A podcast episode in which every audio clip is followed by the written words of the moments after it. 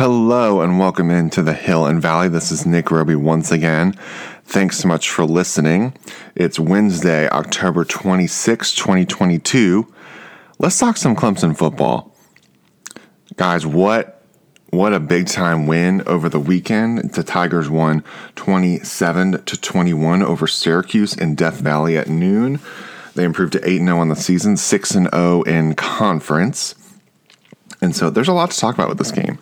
Um, if you already have started to listen a little bit in the week, and I know there's a lot of talk over the weekend about the win, uh, the Tigers did what they needed to do. Not many teams can spot an opposition for turnovers and still win the game. You know, lose a turnover margin by three, have your starting quarterback throw no touchdowns, two interceptions, get benched, down 21 to 10 at halftime. I mean, a lot of resiliency from this team. And I think that's what makes it so interesting is there's a Clemson perspective, there's an ACC perspective, or like with Syracuse, and then there's a national perspective. From the Clemson perspective, there's some things that the Tigers did really well. And there's still things that we're, we're wanting to see. I'm wanting to see them just finish or just show a complete game. Uh, we've seen bits and spurts of of first half, you know, three quarters. In this game, you know, coming back a strong second half, but we haven't seen all the way of a start to finish dominant performance. And this is one of those games where it had this like weird kind of feel to it where in the past um, other teams might have lost this game but i really think this felt like a program kind of a win in the sense of what the culture that dabo and the staff have really built over the years. Because i mean you're about to go up you know 14 to 7 you're on you know on the goal line your quarterback fumbles the ball in kind of a fluky little play you know that kind of stuff happens from time to time but you know, and then they scoop and score. So it's a 14 point swing. You're down trying to come back. And DJ just felt like he was just a little bit off. And, you know, that happens to everybody. But, you know, when you're on a national broadcast at noon and just always, DJ just always already has a super high, um, just level of scrutiny that he has from people just because of, the position he plays and just the struggles the offense had last year, and, and just people are kind of waiting to see if this is when Dabo's you know teams like start to fall off a little bit. Um, and so he just had an off day. I mean, it's it's kind of no other way to put it, and especially with the turnovers, it, it felt like he was starting to press a little bit. Um, I think that turnover was big. However, um, I've also seen you know, like in the West Virginia game, you know, years ago, or just other times where we've had those returns for touchdowns that you feel like, well, the game's over, you know, not coming back from this one. This one felt like, okay, like if we don't shoot ourselves in the foot, like if the Tigers don't shoot themselves in the foot too, too much, they'll give themselves a chance. And you just, you didn't know how many chances you were going to get. It wasn't that they were capable. Like the Clemson felt like the better team, However, Syracuse is a good group, and I think that's some of the some of the frustration in this is that you've got Syracuse, you know, who they you know, a couple years ago, you know, they only won one game, and to come back and start six and zero oh, now. Six and zero oh is still super hard to do. I think the big question for them coming into this was, you know, they were the 114th strength of schedule in the country you know, this was their first road game, ACC, and the other road game was UConn. So this was a big test for them as well. And Dino had these guys ready to go. However, it was just it, it, felt like the margin for error was probably a little bit higher for Clemson. Um, but give Syracuse credit; they they definitely gave a good game. At the same time, though, I think I think it also be misleading. I know there's a big talk about like the penalties and stuff. I mean, I've gone back and forth on, on you know the the two the big plays everyone's talking about like oh like if you know they don't call uh you know not roughing the passer like late hit out of bounds you know, for when Cade Klubnik came in and then they didn't call it for Shrader. Like, those are game changing. I mean, those are big plays, right? But I mean, what about the pass interference with Randall down the sideline where he's getting like, you know, I've just seen that. I've seen that a lot for Clemson defenders playing tight coverage, and that gets called. And so that's one of those things in a game like you just want consistency. And I think hindsight when it comes to when it comes to the late hit out of bounds, there were some technical differences to me that I saw to where you could be like, okay, Klubnik was technically out of bounds you can call that by the rules. And and then when it comes to like Trotter and you know the late hit supposedly on Shrader, I, I, I think he was still engaging him outside, and it's hard to stop your momentum. However, should both of those honestly, you could probably let both of those have gone. Um, either way, you know, I think it's one of those things like either you call both or you call neither, just because they're very similar plays, but I also think it's also misleading just to post like you know you see posts of them juxtaposing the two plays and trying to show the difference and I just think there's a lot of plays in that. I mean, what about the pass interference call? And then also like there was holding, you know, on Trenton Simpson in that play against Shrader. So it's like if you call that, you got to call that, you know, um, if you call the late hit. And then honestly, Clemson hasn't had holding calls for like a month when you have one of the best defensive lines in the country. And so because Clemson fights through it and because they, you know, don't just give up on the play and try to flail to get a call, they're not getting those calls. And how do you stop a top defense? You hold. And it's not complaining with the refs. I mean, it's more of just like as an offensive lineman, like you're taught like you're taught to hold underneath the the pads. Like you're not like a hold like a straight um, holding like getting a penalty, but just saying how you block when using your hands, you keep them inside. And so that's where it's like you can you can really technically say you can go holding on almost every play because offensive players are kind of taught to hold in a sense just because of, of, the way you have to block. And so when it gets to the outside, like on the shoulder pads, that's when they really start to call it.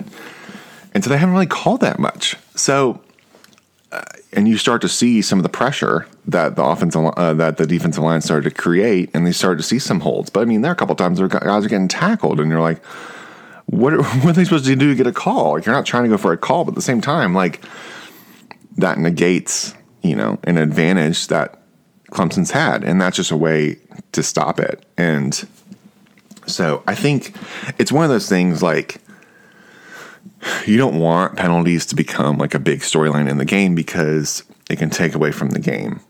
But in just addressing that, because I know that's been a, a thing, that's what I would say. I think you either call it for both or call it for neither. I saw the technicalities in both. I understood why both, but at the same time, any notion that the refs just gave this game to Clemson is just no. It's just not. I don't buy it at all because I think there's plenty of calls that Syracuse could have Syracuse guy stepped on DJ's hand, you know, and that's why Ngata got the penalty, he said, because he threw him off there. I mean, what do you do with that play if they didn't see that? Guy tried to yank K Klubnik's helmet off from his chin strap. He got a penalty, but like, uh, you know what I mean? Like, I, I think it's just, it, you don't want to, it's very easy just to pick a play out of context and then be like, this changed the game. I think Syracuse not scoring in the second half also changed the game. So I think, you know, you had a 21 10 lead and he gave up 17 unanswered points.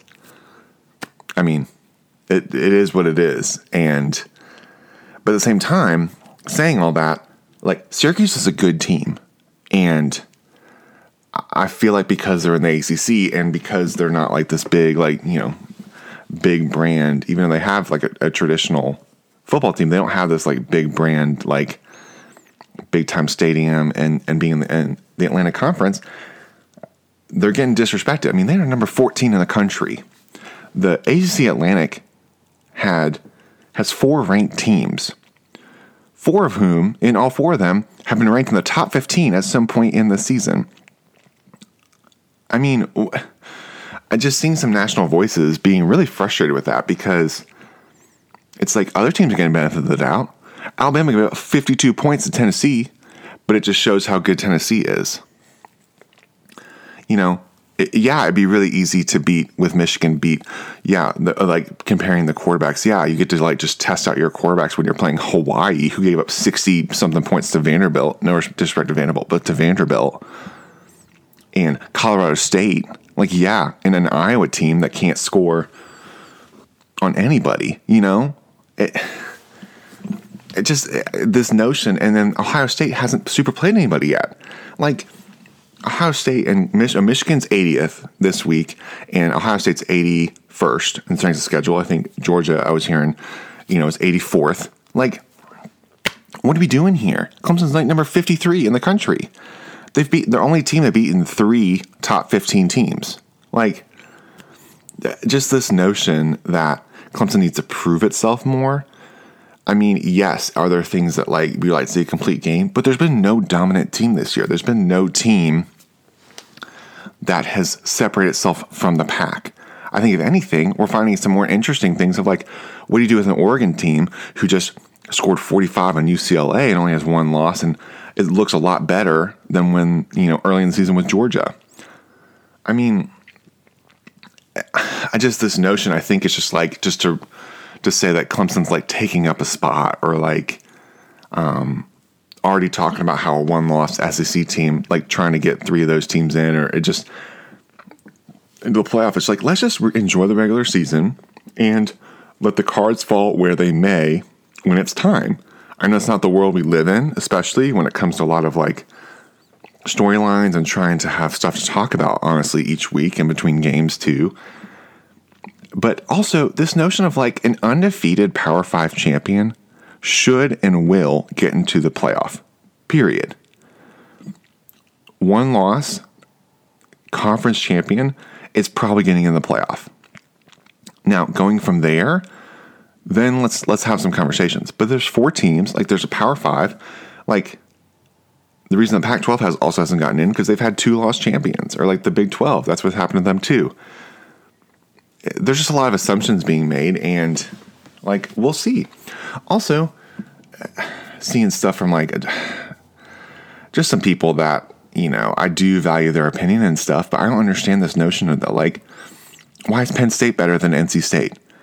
If we put NC State with a healthy Leary, like just you know putting cards on the table, like neutral field site, who you taking? I'm taking NC State. They have better defense. Also, like, are we sure that Penn State can move the ball up and down on NC State? Like, I'm not. They have great corners. They can run the ball. Sean Clifford's like a good quarterback, but he doesn't like as a defense. He wouldn't like, um, like I don't feel like threatened with it. It's just more of like you have to like be aware of him. I, I think you focus a little bit more on the running game and just with that balance. But if anything, I, I, their defense is really strong. But at the same time, they just gave up 41 or something to Michigan who's Michigan played? Michigan just can just run the ball and then they do uh, play action and stuff. I just like, and, and they're a good team too. I, it's more of just this notion of like every team has things you can poke at. So this notion that Clemson's just something different is is kind of ridiculous, personally. Um, and I think it's just being because they've been a national power in the ACC versus another conference. You know, six straight playoffs. They're the only team to win another national title other than Alabama. So let's calm down a little bit. They had one off year last year, and their off year was 10 wins. I would like that off year if I was a coach. I bet you a lot of coaches would like that as an off year. I bet you Jimbo Fisher would like that right now. It's the whole notion just gets kind of crazy, and people are trying to fit in to things and fit into how you know if we already have, if we already have a preconceived notion of how we feel about a team or how we think about something, then we can make things look and make stats look and make into the narratives that we desire. And I think that's just the the the world we can kind of live in right now. And so that's why we have to be careful with, with where we're getting stuff because um just there's a lot of voices right now and there's a lot of ways to look at this stuff. But at the same time, like so much of that's the beauty of college football is that the regular season is so many of these things get to be played out in the season. You know, Georgia and Tennessee are going to play a top three game more than likely next weekend. LSU and Alabama are going to play again. You know, say LSU wins. Like, what does that look like? I mean, Alabama's probably done. Uh, you know, I, I, I just think like there's just so many things that are going to get played out to where like there's all these assumptions that get played. So I'll get back to the game. I just really want to address that because it just seems like there was just a big, there's just a big notion of like, you know, you know, if people have only watched say the Georgia Tech game and then like Wake Forest and then the Syracuse game, then you know you're missing some of the other pieces of it, or just look, have looked at box scores. Clemson dominated the game with with Florida State. They just didn't finish. They had backups in and just took the pedal off the gas. Like they didn't, you know, go for the last quarter or last you know quarter, honestly. And give Florida State credit; they were really finishing to the end. I mean, so they're working on stuff in the bye week. It, it's just, and Wake Forest is a super good team. I mean, if if you know that's the whole thing with Tennessee and Alabama, like they go to 52-49 and it's like, oh wow, what a great game. Like Tennessee is just like they're back, like they're here. Let's do it. Wake Forest is a, smaller school, doesn't have the like they don't have the number of people in there. They go to overtime with Clemson. Uh, lest we forget, they won the Atlantic last year. Like, eh, if there's somebody different, if it was Miami, like it'd be like, oh wow, like look at that. I think that's the ACC's kind of thing is that the powers that you would think traditionally would be there for them haven't been as much. You know, Florida State's getting back, but they're they've been a little bit down. Miami's been down. Virginia Tech, you know, was there a little bit, and they're trying to rebuild. You just have a, you don't have all those like the big games to compete with the Clemson, and I think people assume that like Clemson's got this super easy schedule now and just can like write their name into the playoff. I mean, and here's the thing too: like if Clemson doesn't go undefeated, like they might not make it the playoffs because if this if it doesn't match up with everybody else, and that's just part of the thing. But if they uh, anyway, if they're undefeated, it, it's, it's a mute point. and I think that's the thing is Clemson has proved itself to be one of the top teams in the country because they're very close with everybody else. There's no one dominant team, like I said, compared to other years. Like Georgia was the dominant team last year, and we were all trying to see like who who could compete with them and they lost Alabama in the SEC championship, but then they won and won like and they and they won and, and made their statement and they're national champs. And that's why we play on the field. And that's why the regular season is so beautiful because like it sets it up to where things kind of work themselves out as they need to be you know? Um, so I'll, I'll, get back to the game. I just it's just been a lot of things i've been wanting to say and, and honestly there's so, so much more you could talk about but at the end of the day, it, it, you kind of move on, and, and, people have like some notions I already have about Clemson, and you know, it, just kind of is what it is to an extent, and and that's why Clemson like, and and people then also wonder why, like, like how can Dabo play the, you know, where the under, you know, the underdog card or the Roy bust or the rest of y'all. It, it's stuff like this, honestly. I mean, little Clemson. I mean, Clemson was not a traditional power, and you've won two championships since 2016. Won, what was it, six straight conference championships, six straight playoffs. Like, that's hard to do. 11 straight 10 win seasons. Hard to do, you know? And I don't care who you are, it doesn't matter. Like, that's hard to be that consistent. So with this game, I was just, you know, Tigers won 27 21, came out in the second half. I think Syracuse had a good game plan going into this. You know, Tigers were like basically saying, like, Sean Tucker's not beating us, the running back. He only ran the ball five times, which I thought was very interesting. But it, it, it sounds like like Syracuse has a lot of like reads, like where the quarterback straight reads the ball and and they hand it off based on that. And so Clemson was taking away Tucker. So Shrader was punishing them for 71 yards and a touchdown. Like that guy can play. Like he can run, he can play. And I I was impressed with him. I think like that's who Syracuse is. And I think Clemson didn't do as good of a job of containing him because everyone was so focused on Tucker. That's why they got some big chunk plays in the first half. And I think that's also where you see, see like a guy like a Barrett Carter being out you know, we found out Saturday morning because of the concussion.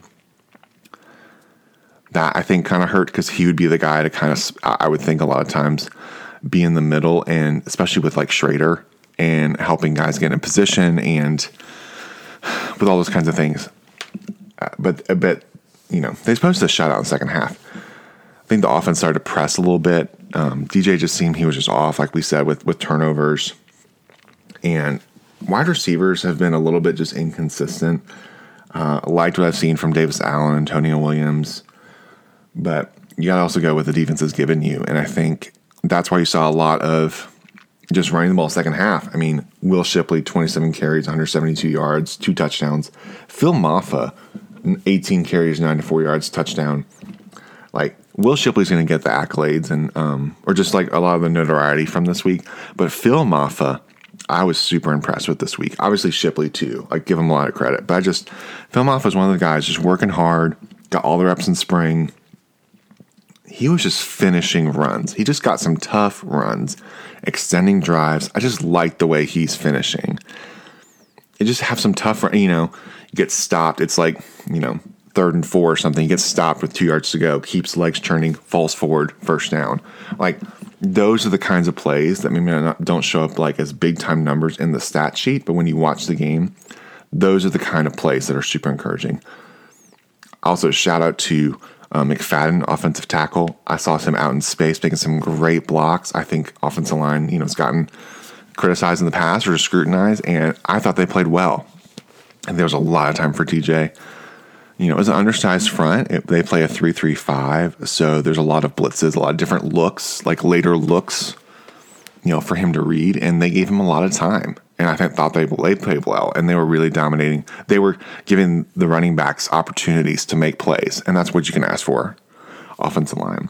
I thought on the outside, Collins. I thought um, EJ Williams. I saw some great blocking from the wide receivers. They got criticized for that last year that they weren't finishing blocks or weren't. That's how you get those outside runs, and that's how you get runs from three to five and five to ten and those kinds of things.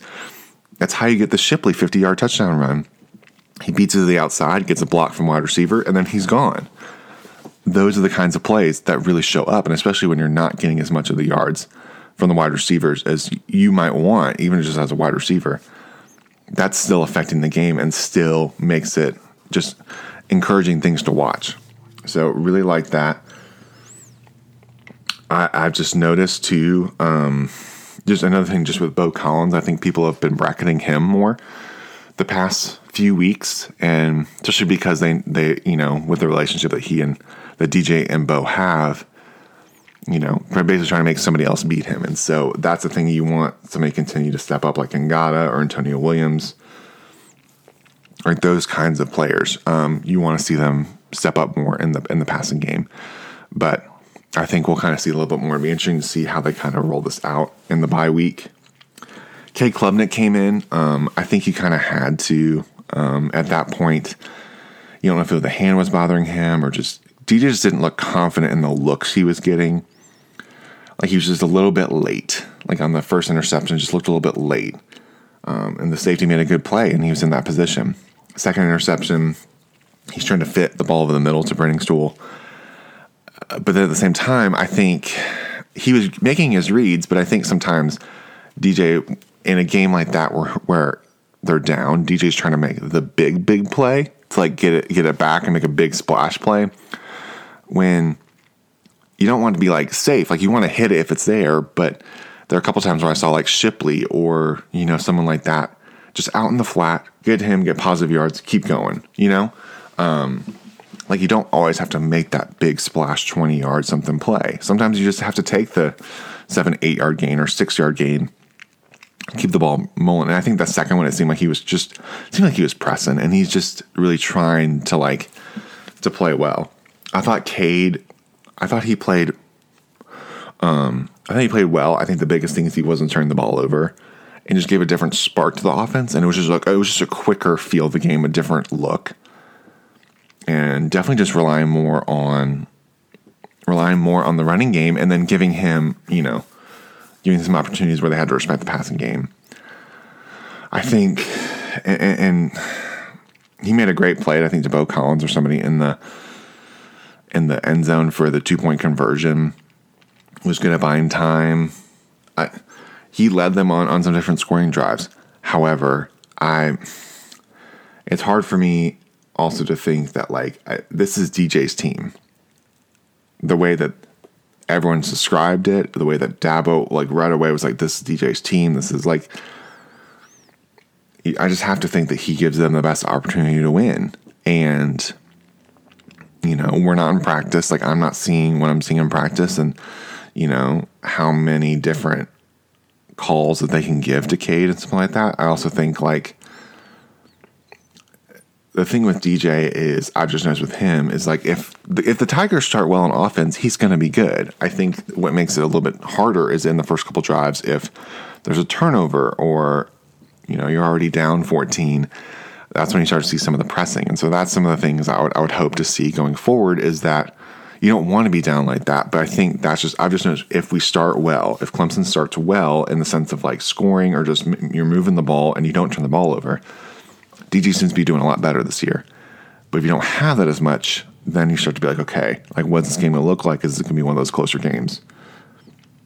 This is DJ's team. I, I, there's not really a controversy to me. I think, I think just like with a starter, I've heard described this way, but like when a starting pitcher, just sometimes like you get to, you get hit up for a couple home runs and you need a different guy. Just come in, give him a different look, and I think that's what you have. But you're still going to come to him like that fifth day next time out. So he's me a starter rest of the season, and I, the plan is I think I think Cade will be the starter next year.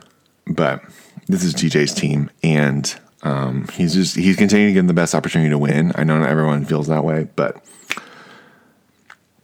that's that's what I've got. And I think until we see improvement otherwise, like that's that's where we're at. I mean, again, this was like his big turnover game. Like I think he only still only has like four interceptions now.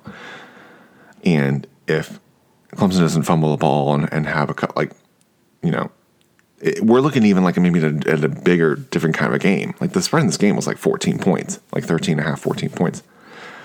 I think we're looking at that, maybe even 21 or something like that. If if if that doesn't happen, but then there's a lot of what, what ifs in, in football, and so you know you can play that game in a lot of ways. It's just the way the game was kind of feeling like Clemson was moving the ball, they just couldn't get out of their own way. So there you have it, y'all. Um, that's my that's my thoughts on the game.